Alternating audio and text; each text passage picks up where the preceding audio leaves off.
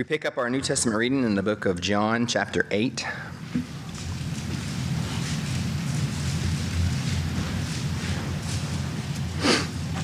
I'll begin at verse 21.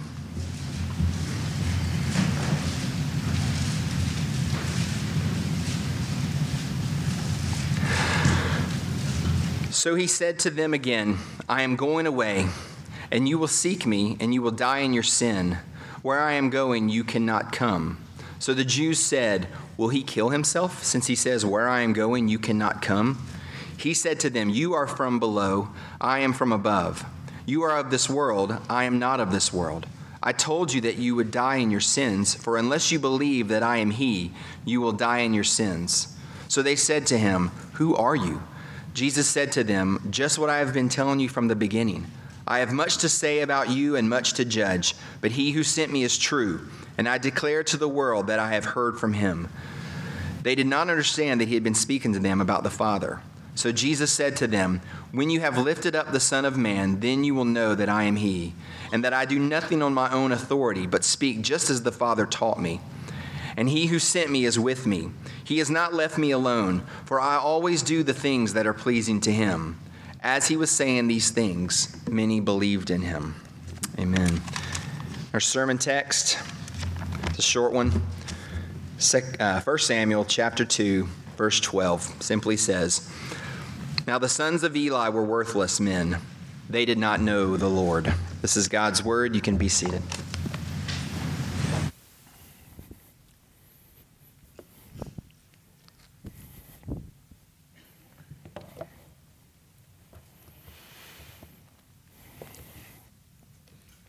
Before we uh, dive into the scriptures today and get uh, three more uh, names, titles, descriptors of Jesus in our study of, uh, of Him and who He is, let's just take a moment together as a church family just to, to sort of bask in the mercy of God uh, with the Supreme Court decision from Friday.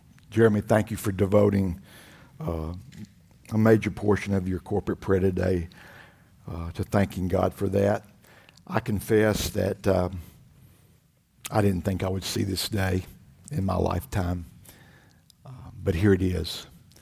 And I look out at you and uh, all the baby bottles you've filled and all the uh, money you've given uh, to this church so that we can minister and help our local refuge center. Um, if I'm not mistaken, we, we purchased their first ultrasound machine. Uh, God has always been abundantly good to us in allowing us uh, to minister in that way through, the, through his people here in their giving. And uh, so I'm, I'm, I'm overwhelmed. I'm speechless. I'm thankful see my fellow board member here, Carol. So thankful for her.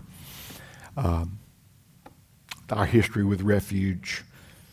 Uh, of course, the battle doesn't end. There are still uh, many pockets of our country that think destroying life in the womb is okay and a right, a right, a constitutional right that's nowhere to be found in our in that document.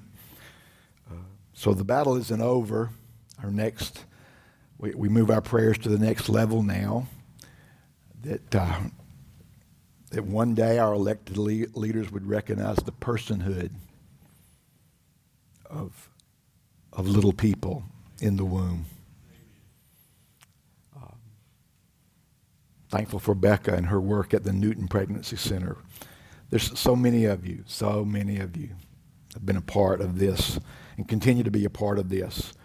We want to continue to pray for our refuge center and how, how the counseling uh, sessions may change now that, at least for now in our state, ab- abortion is pretty much taken off the table.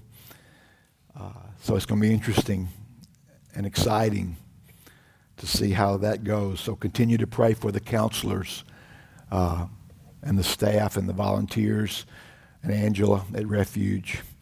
Uh, but let's just take a moment. I know we've already prayed, but let's just bask in the goodness of the Lord. Thousands, if not millions, of babies will be saved because of this. Thousands and millions will yet still be in danger. So our prayers continue and the battle continues.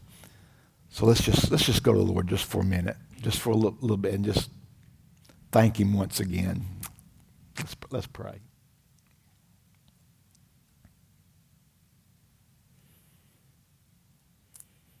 Father, thank you for the instruments you have used, the human instruments you have used to bring it into this national blight. What a day. What a joyful day. What a great day. And yet it's still a, a threatening day for many unborn people in our country in various parts of our nation. So we ramp up our prayers to ask you now that uh, you would totally end this, this scourge of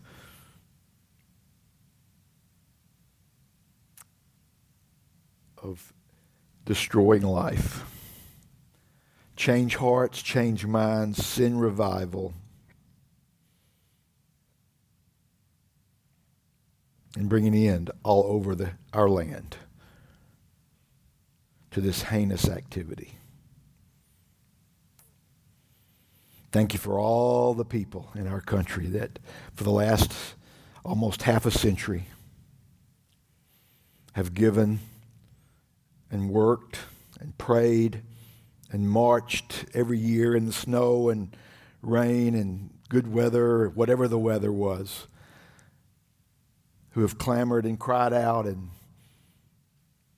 and begged for the end of, of Roe v. Wade. And now it's gone. We bless your name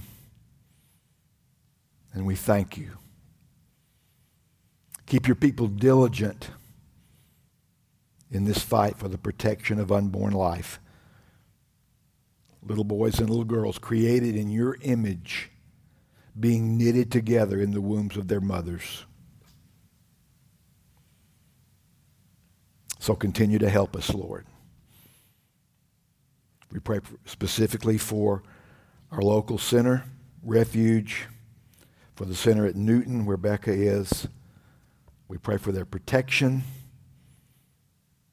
Pray for their continued diligence in ministering to women and families and unborn babies. Thank you for them, Father. Thank you. Thank you. And thank you for this day. And now, as we go to your word, we pray you would answer our prayer to know you better, to know your Son with more depth and insight, to be drawn closer to him, to love him more deeply And as that love grows, seeing our likeness to him grow as well. What a blessing sanctification is. May it happen today to every believer in here as you wash us in the water of your precious word. In Christ's name we pray. Amen. All righty, so uh, after a break for Father's Day, thanks again, Justin, for your message last week and your challenge to us dads and granddads. Uh, we return today to our study of the names of Jesus. I'm not going to review the fast names we've covered. I told you that list would get too long and take up too much time. So I'm trusting you to keep up with that, okay? Uh, if you've missed any of the messages or didn't get the, uh, the seat saver with the names on it, then um, you can go to our website or go online or get our podcast or wh- whatever those things are that we do that allow people to hear the message later uh, and pick up, uh, keep up with the list of names, okay? Uh, we're probably at around 20 now, maybe. So, um, question Why do you think I picked 1 Samuel 2.12 as our springboard text? You won't see this one in the bookstore either, you know. Now, the sons of Eli were worthless men. They did not know the Lord. Pretty straightforward, isn't it? Pretty straightforward. I picked that text as a springboard into our next section of names because, as your pastor and as one of your elders commissioned by God to oversee and care for your souls, for which we, Mark, Jeremy, Ryan, Justin, and myself will give an account. We don't want you to be worthless people. Not a single one of your elders wants you to be a worthless individual. We do not want you to waste your life. And what is this verse telling us very loudly and very clearly? It is telling us that at the root of the worthlessness of Eli's sons is the fact that they did not know the Lord. This is one of the major reasons we are studying the names of Jesus. We want to know him better. We don't want to be worthless. We do not want to waste our lives. And that that propensity as fallen human beings to waste sections of our lives or portions of our lives, if not all of it, if we choose to remain lost, is directly related to our knowledge of Jesus. The more we know Jesus, the more we know the wonder of who he is, the beauty of who he is, the majesty of who he is, the less we have the chance to waste our lives. So let's continue to press on in knowing the Lord, as Hosea 6, I think verse 3 says, let us press on to know the Lord. We move to the letter E today, and our first title or name or descriptor is Jesus is our example. Now, I'm putting this with angel of the Lord in the category of names with an asterisk beside it. Okay, so you can put an asterisk, asterisk beside this name.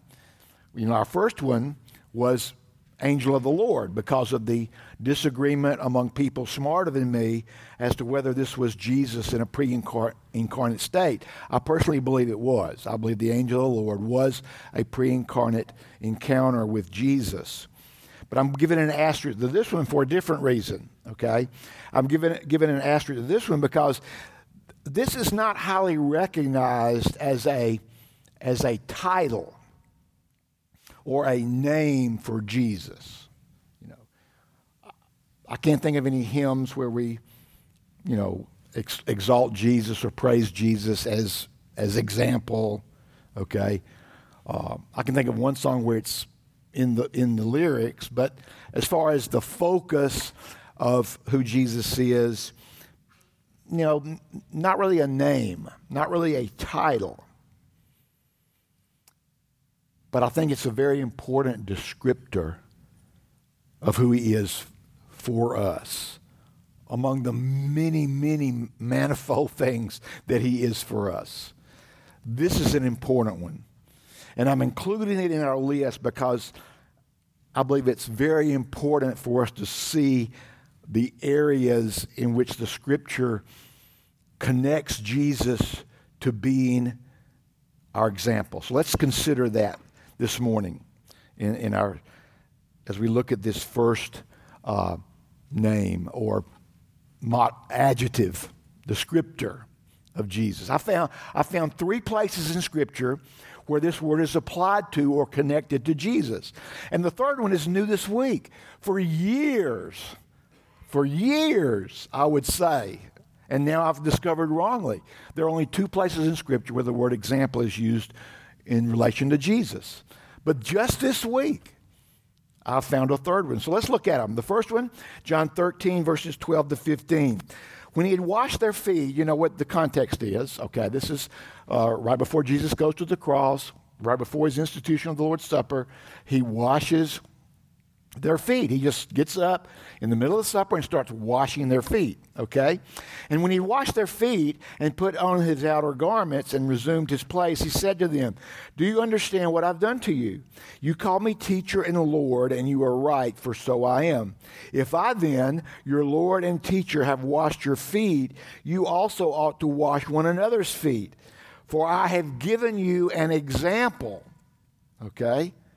I have given you an example. So, this is the only place where Jesus himself in Scripture uses the word example to apply to himself. Okay? This is the only time Jesus uses the word. I've given you an example that you should also do just as I've done to you. So we take from this passage that Jesus is our example of servanthood. The washing of another person's feet was probably, in that day and time, the supreme demonstration of service. Okay? We're not saying you have to literally wash another person's feet, although it's okay to do that if you want to. We used to have services doing that, okay? But we're saying it's pointing to the more general category of servanthood. Okay? The washing of feet was the ultimate service in that day and time. So there's the first place we see it. Secondly, 1 Timothy chapter 1. This was the new one for me this week. Verses 15 to 16. Paul is speaking, and he's saying the saying is trustworthy and deserving of full acceptance that Christ Jesus came into the world to save sinners, of who I am the foremost. But I receive mercy for this reason that in me, as the foremost, the foremost of sinners, Jesus Christ might display his perfect patience as an example. There it is as an example to those who were to believe in him for eternal life. So in this text, we see Jesus as our example of patience. Okay? Patience. Jesus Christ might display his perfect patience. Do any of us have that? perfect patience as an example to believers, to those who are to believe in him for eternal life. So Jesus is our example of servanthood. He's our example of patience. Number three, Peter gives it to us. We recently, not too long ago, studied it. 1 Peter chapter 2, verse 21. For to this you have been called, because Christ also suffered for you, leaving you an example an example, usage number three of the word. An example so that you might follow in his steps. So Jesus is our example of servanthood. He's our example of patience. He's our example of suffering for the sake of others.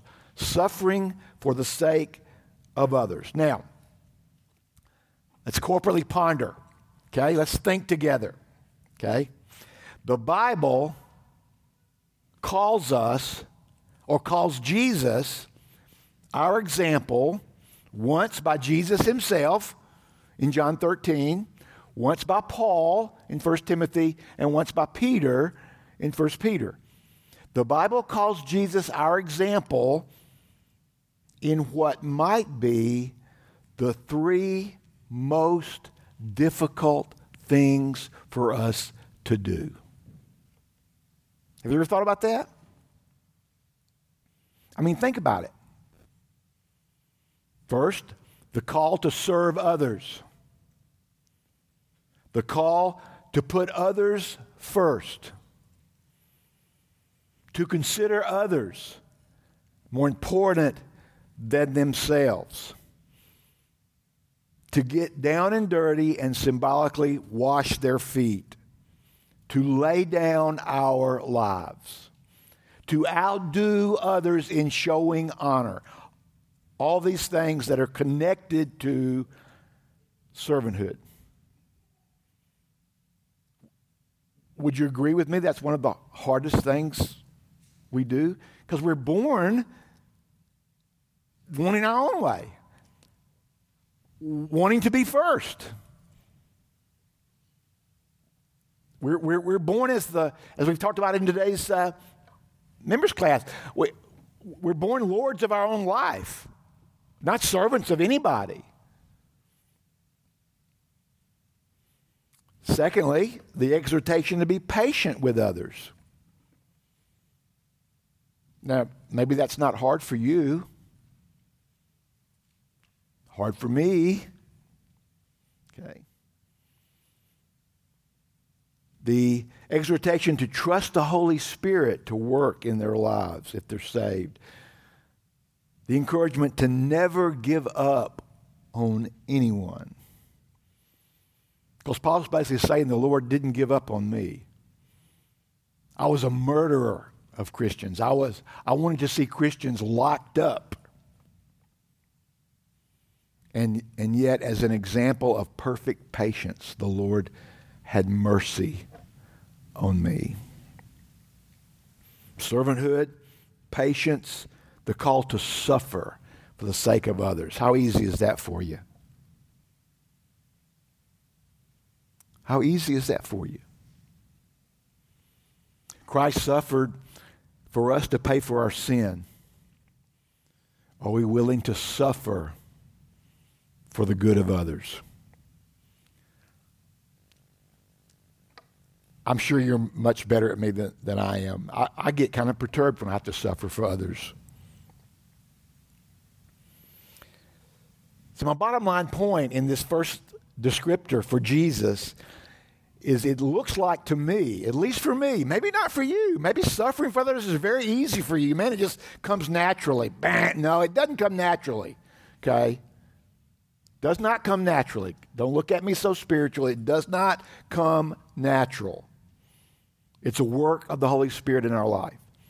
But some of these may be easier for you. But but serving others, being patient with others, be, uh, be, suffering for not easy. Maybe the hardest things to do as, as a born again person, as a believer. Yet these are the three the Bible says Jesus is our example. I'll close with this point before moving to the next name with something for us all to ponder. And it's a huge distinction that needs to be made. Because if you leave here this morning saying, okay, you gotta serve. Gotta serve. Gotta find gotta find a way to serve other people. Gotta be paid. I got, gotta buckle up, pull myself up by bootstraps and be patient. I got mm, gotta be more willing to suffer. That ain't gonna work. That might last about a week. It won't work. Okay? Here's the distinction I want you to wrestle with with me on. Yes, Jesus is our example. The Bible says that regarding these three qualities. We are to see him as our example, and we are to follow his example. But it's much more than us trying to live out these qualities in our own strength. As we follow Jesus, as we fix our eyes on Him and press on, as we strive to love Him with all that we are, as we delight ourselves in Him, listen, we will find ourselves being transformed into a servant hearted, patient, loving person who's willing to sacrifice and suffer for the cause of Christ. It will happen. How do I know that will happen? Because the Bible says it will happen. Even in the Old Testament, Psalm 37, verse 4 delight yourself in the Lord, and what? He will give you the desires of your heart. Now, the health and wealth people totally misconstru, misconstrue and misinterpret that verse. That is not saying that if you love the Lord properly, if you delight in Him, then you're going to get all your wishes granted for new cars and new houses and great, big vacations and all that. No, that's not what that's saying. It is saying this if you delight yourself in the Lord, then God will give you the very desires. He will give you the right desires of your heart. Namely, the desire to serve, the desire to exhibit patience toward a loved one or an enemy, the desire to lay down your life for those that you care about, for those that God loves. You see the difference? Do you see the big difference? Paul taught this in Philippians 2:13 for it's, it's God who is at work in you both to will what, what is God's will? That you be servant hearted, that you be willing to suffer, that you be patient. And God is working in you to bring that will about, both to will and to work, to display it by actually serving by actually suffering, by actually showing patience when necessary, both to will and to work for what? His good pleasure. His good pleasure. God is pleased. God, by His Spirit, listen, beloved, God, by His Spirit, is making us like Jesus. As we behold Jesus, and that's what we're striving to do in these corporate settings of studying his names. As we behold Jesus, God's Spirit is transforming us, 2 Corinthians 3:18, and leading us to follow Christ's example in serving, in patience, in suffering for the good of others. Bless his name. Hallelujah. I know that's a fine line. That's, that's a big struggle for all of us, okay? How does working out my salvation, show, showing effort, jive with and connect with God working in me? I don't know. It just does. God works in us, we work it out. Our focus should be on not so much serving and suffering and showing patience, but on delighting in, fixing our eyes on, and loving Jesus with all our heart, mind, soul, and strength, and experience and watch God transform us into servant hearted, patient people who are willing to suffer for each other. You with me? All right. I hope so. Number two, Jesus is exalted. Exalted. Another classic descriptor of Jesus, probably more common than example. He's the ex- exalted one. What does exalted mean? What's a def- good definition? Well, here you go. To exalt means to elevate in estimation and praise, to magnify, to praise, to think highly of. This is a big part of what our corporate gathering every Sunday morning is all about. As we've just sung, described in Psalm 34 3, Oh, magnify the Lord with me, and let us exalt his name. How? Together this is the purpose, one of the purposes, one of the major purposes of our gathering every Sunday morning to exalt the Lord together, not in isolation, together. Now let's ponder the word magnify. Oh, magnify the Lord with me. Let us exalt his name together. Let's make sure we understand that it's, it's, it's not doing what we normally think of when we think of magnify.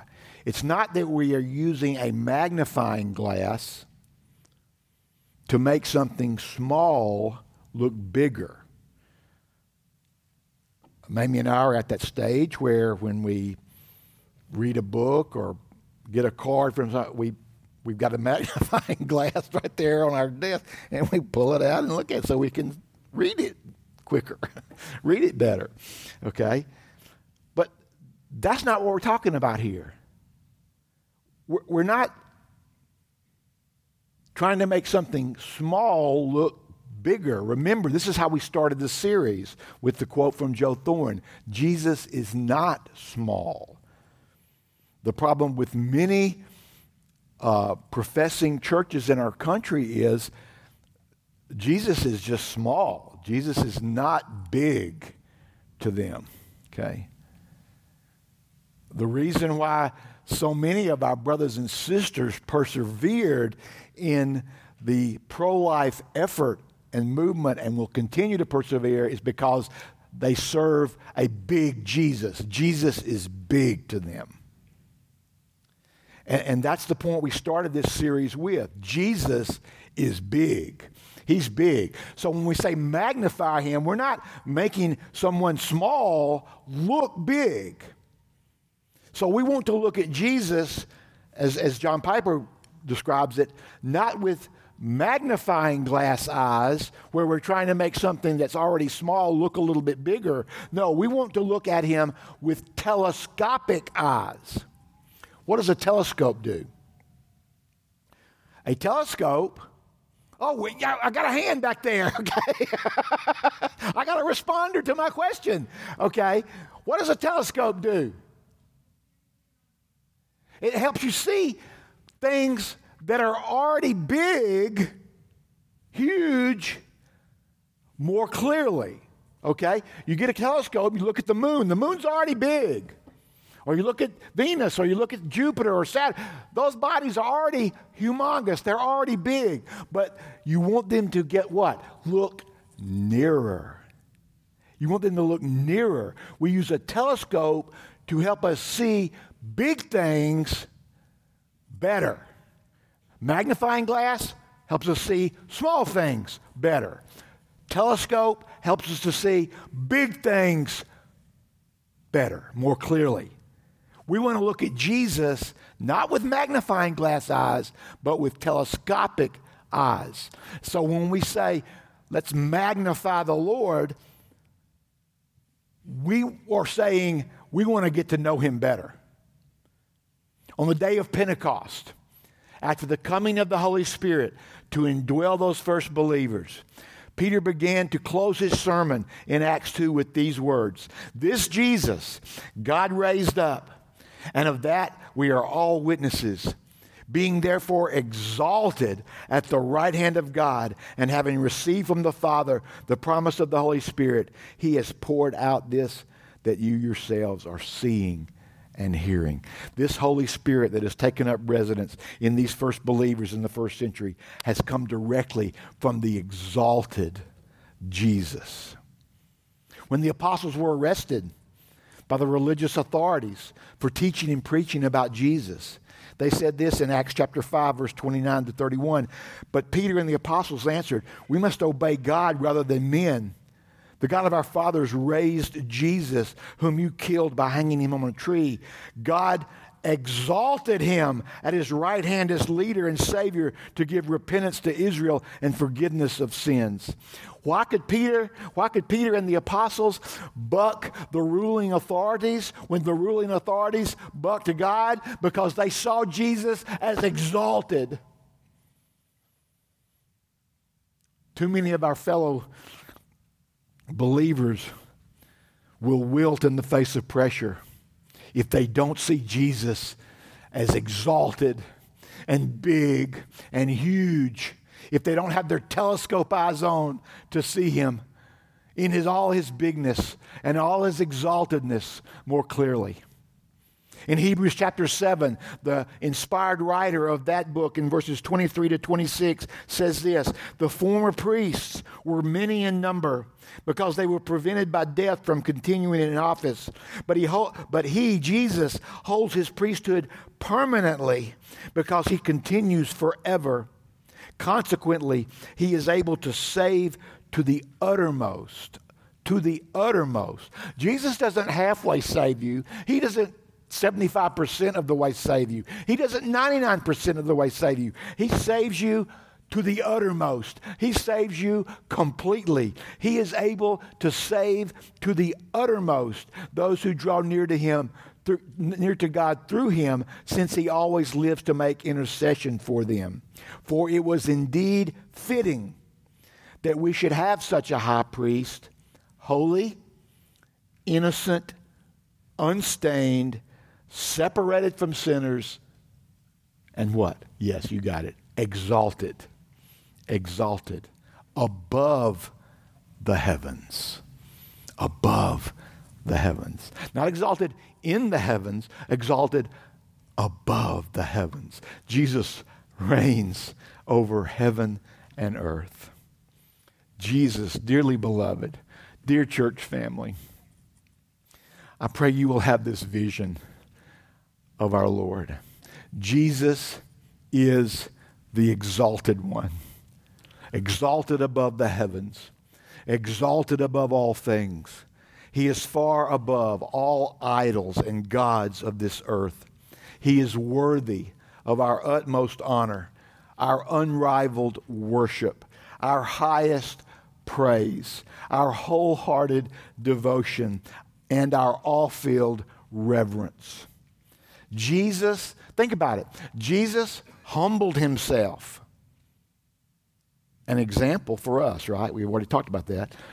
Jesus humbled himself from the glory of heaven, from his pre incarnate, exalted position, to become a baby born of a virgin in a lowly, stinking, stable. He grew up, ministered exactly and perfectly as God directed him, was despised and rejected, and died violently and cruelly on a wooden cross above a garbage dump for sinners like you and me.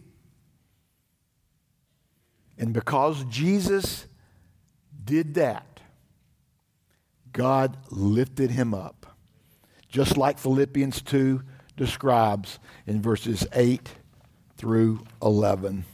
And being found in human form, he humbled himself by becoming obedient to the point of death, even death on a cross. Therefore, therefore, because of that, God has highly exalted him and bestowed on him the name that is above every name, so that at the name of Jesus every knee should bow in heaven and on earth and under the earth.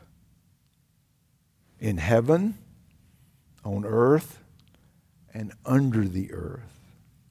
Angels, living people, demonic beings every single creature. And every tongue confess that Jesus Christ is Lord to the glory of God the Father. Again, you can't say it too many times. You cannot overemphasize it. Jesus is the exalted one. This truth must be ever before us. We must keep it before our children. We must keep it before our coworkers. We must keep it before our friends. We must keep it before our unsaved loved ones. As his people, we must be always aware and cognizant and be standing in awe of his exalted position in the universe. The big question this morning is this What place does he have in your life? What place does he have in your life? A place of equal standing? You're on the same level with him? Good buddy? therapist, there when you need him? Or is it an exalted position? What place does Jesus have in your life? That might be the most important question in your life to this point. Because here's the good news if you belong to Jesus and thus have the right view of Him, the right exalted view of Him, what does the Bible teach us? What does the Bible promise us? It promises us that God will exalt you with Him on the last day. What a day of rejoicing that will be. All right, let's, let's move on. This last one's kind of long, so you got to hang with me, okay? We've seen the Jesus, we've seen two descriptors basically.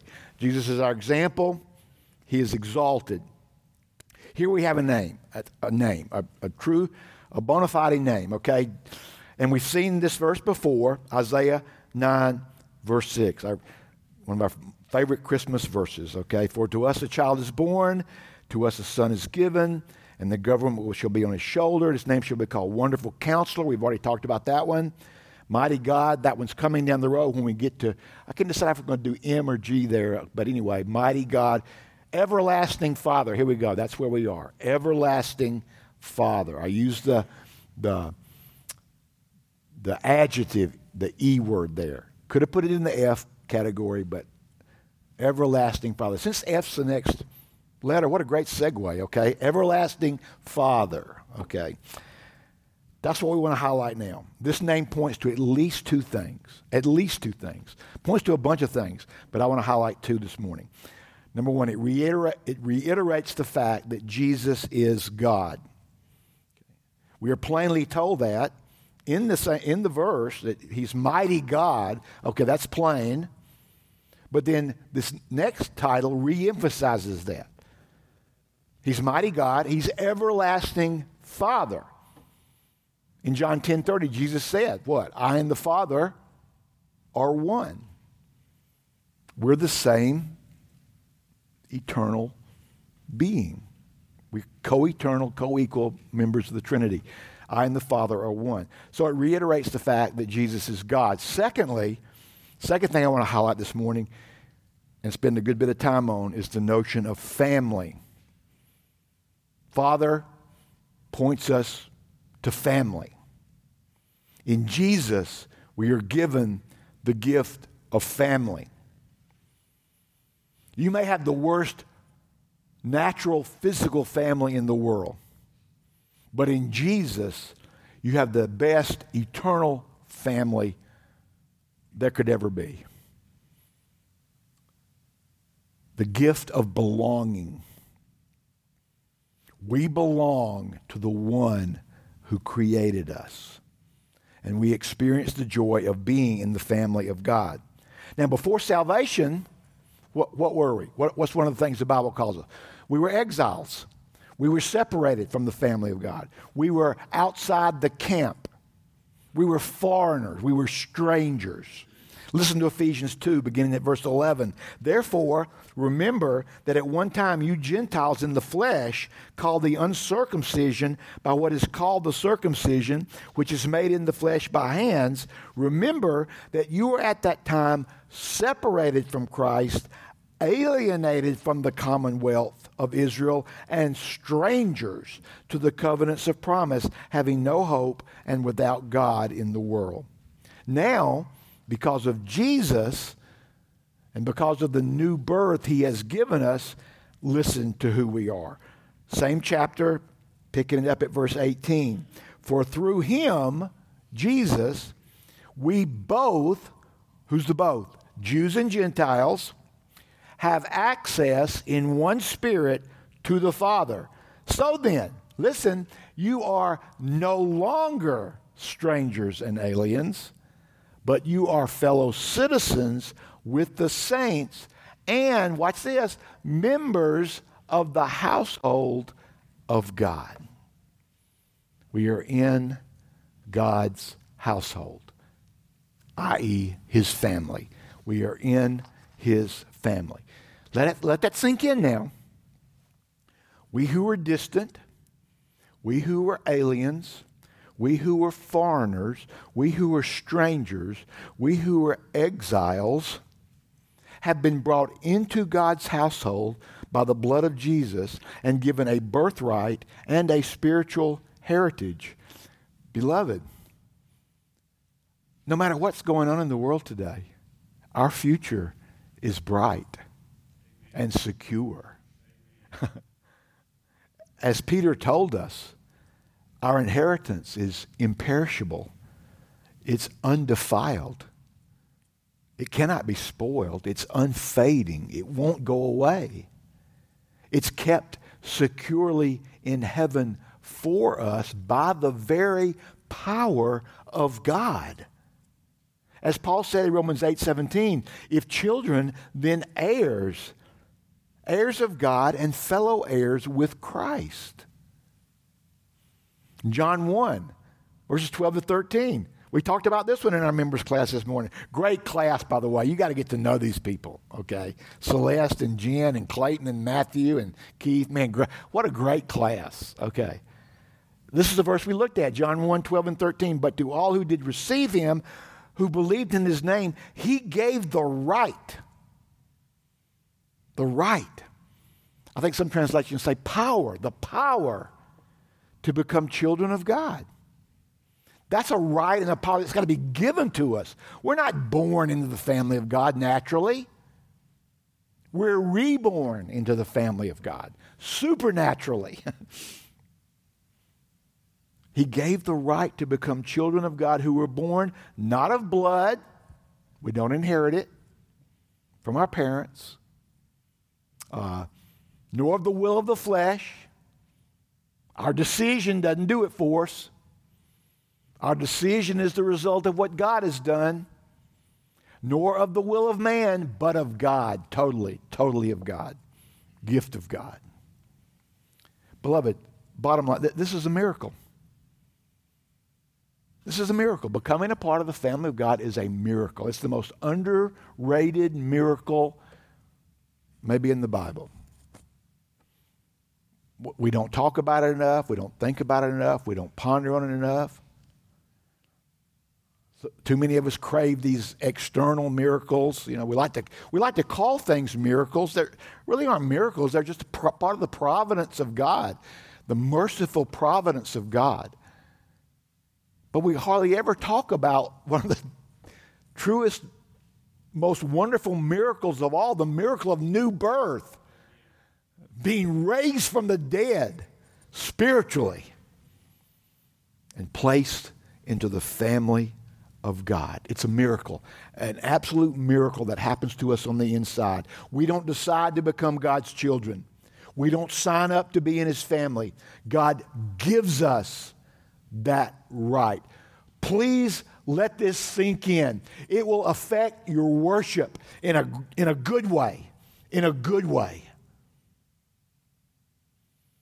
Many people don't worship properly because they think they're involved with something that they signed up for, that they were smart enough to figure out. And so their worship turns inward instead of upward. God gives us the right to be his children. He grants us new birth. He, what did Peter tell us? He causes us to be born again. He adopts us into his family by an act of His sovereign will. He takes the initiative. He chooses us before the foundation of the world. So, beloved, what is your response?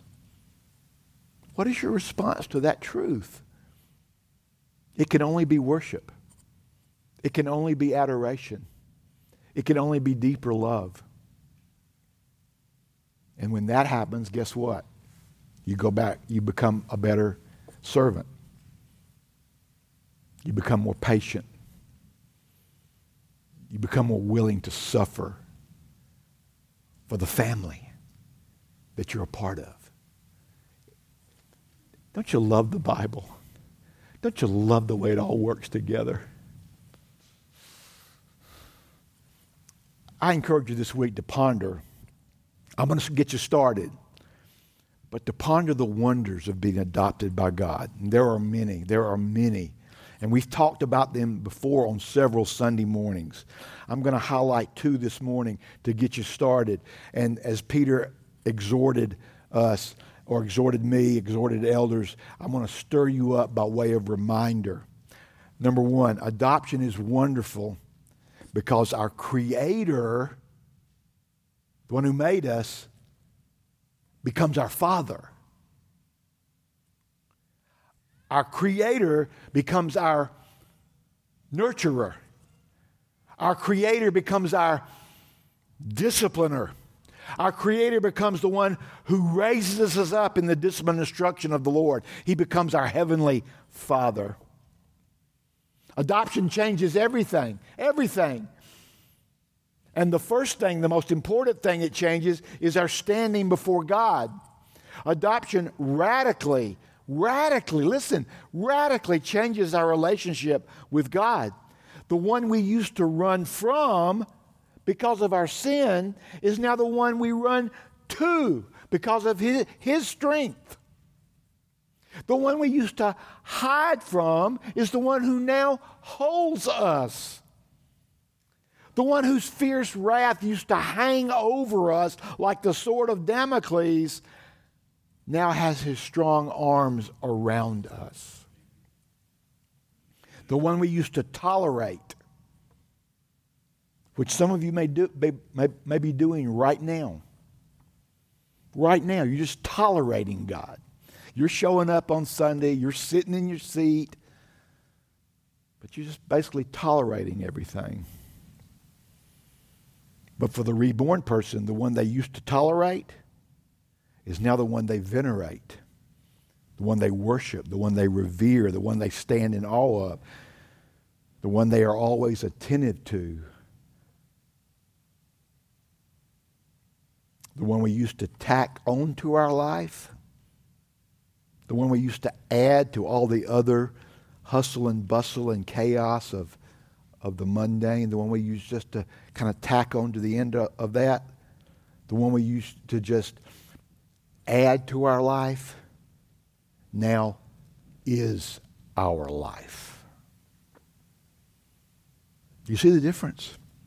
It's huge. It's huge. Through adoption, everything has changed. It's all changed. God is no longer some kind of force or impersonal being out there in the distance somewhere. He is now our Father, close, intimate, personal, nearer to us than our hands and our feet, and closer to us than our breath. As Paul said in Galatians 4, and because you are sons, God has sent the Spirit of His Son into our hearts, crying, Abba, Father, Daddy, Daddy, Papa, Abba, Father, intimate, close. So you are no longer a slave, but a son. And if a son, then an heir through God. We are no longer moralistic therapeutic deists, the number one religion in America. That group of people who believe in a God, little g, but he's distant, who created everything but's not involved in it who is there in emergencies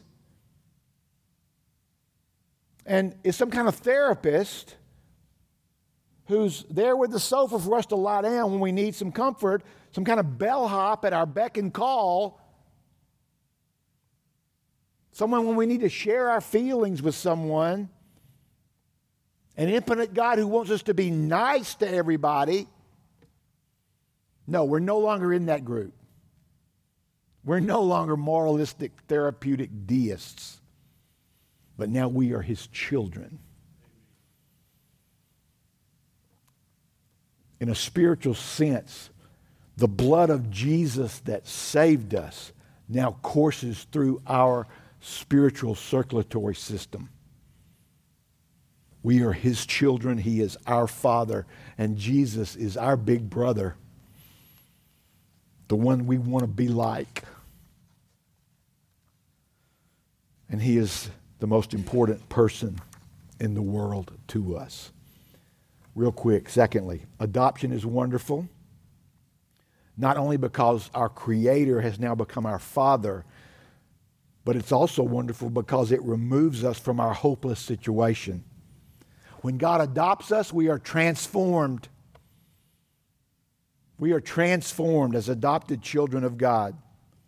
Think about it. Think about the results of that. As adopted children of God, we've gone from being dead in our sin to being alive in Christ. We've gone from hopelessness to hope in the glory of God. We've gone from being slaves to being sons. We've gone from despair to delight. We've gone from the family of Satan to the family of God, from the family of the prince of darkness to the family of the father of light. We've gone from the pit of emptiness to the place of fullness, fullness of joy, fullness of life itself. Jesus came that we might have life and have it more full, have it more abundant. We've been given the fullness of purpose and meaning and every other good thing. We've read this verse many times. Brother Ryan has preached on it. Psalm 16 11. You made known to me the path of life. In your presence, there is fullness of joy. At your right hand are pleasures forevermore. Through adoption, everything is different, everything is new. Why? The eternal Creator is now our everlasting Father. 2 Corinthians 5:17, you know it. Therefore, if anyone is in Christ, he's a new creation. The old has passed away. Behold, the new has come. Hear it? Hear it at the end? The new has come. It has come. It's already come. It's come. It's here. It's not waiting till heaven to come. It has come. It came with a new birth. It came when God adopted you into his family. He, it came when he raised you from the spiritually dead and gave you life. Why? Because we've been adopted by God. He has taken us out of our squalor of sin and brought us into the family of holiness. He has rescued us from the desperately lonely isolation, cell of self, and brought us to his kingdom of righteousness with others we wouldn't have chosen, but for whom we now would lay down our life. He has delivered us from the domain of darkness and transferred us to the kingdom of light. He has removed us from the place of apathy and nonchalance and sleepiness and flippancy and non seriousness about the things of God and brought us to the place where our dominant thought is how to please God and live out our purpose in glorifying Him. We've been adopted. Things have changed. We breathe different air. Instead of the air of the world and the air of self centeredness, we now breathe the air of holiness and the air of servanthood. Instead of reeking of the stench of the world, we give off the aroma of Christ in every place. Why? Because we've been adopted by the King of Kings. We've been adopted by our wonderful counselor and mighty God, who is also our everlasting Father. A glorious inheritance awaits us. Warren Wiersbe puts it like this When you trust Jesus Christ to save you from your sins, you become a part of eternity in the good sense. Okay, in the good sense. Because unbelievers are part of eternity too. He, he failed to mention that. I want to add that. Unbelievers, you don't escape eternity.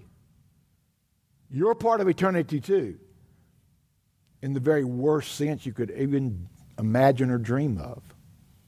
Okay? So he's talking about here in the good sense. You became a part of eternity. You receive the gift of eternal life. Jesus has fathered eternity in the lives of all who have trusted him. And this involves much more than simply having our sins forgiven and knowing that we have a home in heaven. Those who belong to Christ have become part of the very life of God and have entered forever into the realm of the eternal. The good eternal. The perfect eternal. Eternity with God and Jesus and the Holy Spirit and every other precious brother and sister that has ever lived.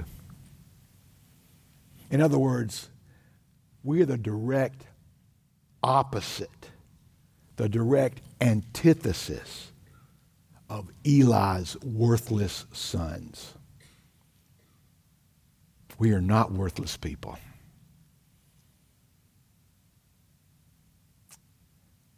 As the Apostle John said to us, see what kind of love the Father has given to us, that we should be called children of God.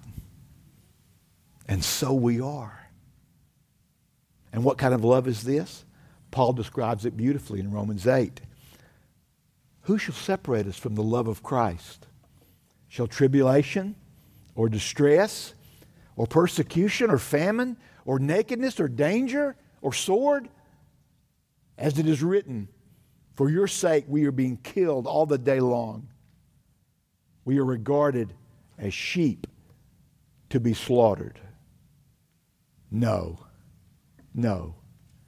In all these things, we are more than conquerors through him who loved us. For I'm sure that neither death, nor life, nor angels, nor rulers, nor things present, nor things to come, nor powers, nor height, nor depth, nor anything else in all creation will be able to separate us from the love of God in Christ Jesus our Lord. In other words, you will never lose your status of adoption.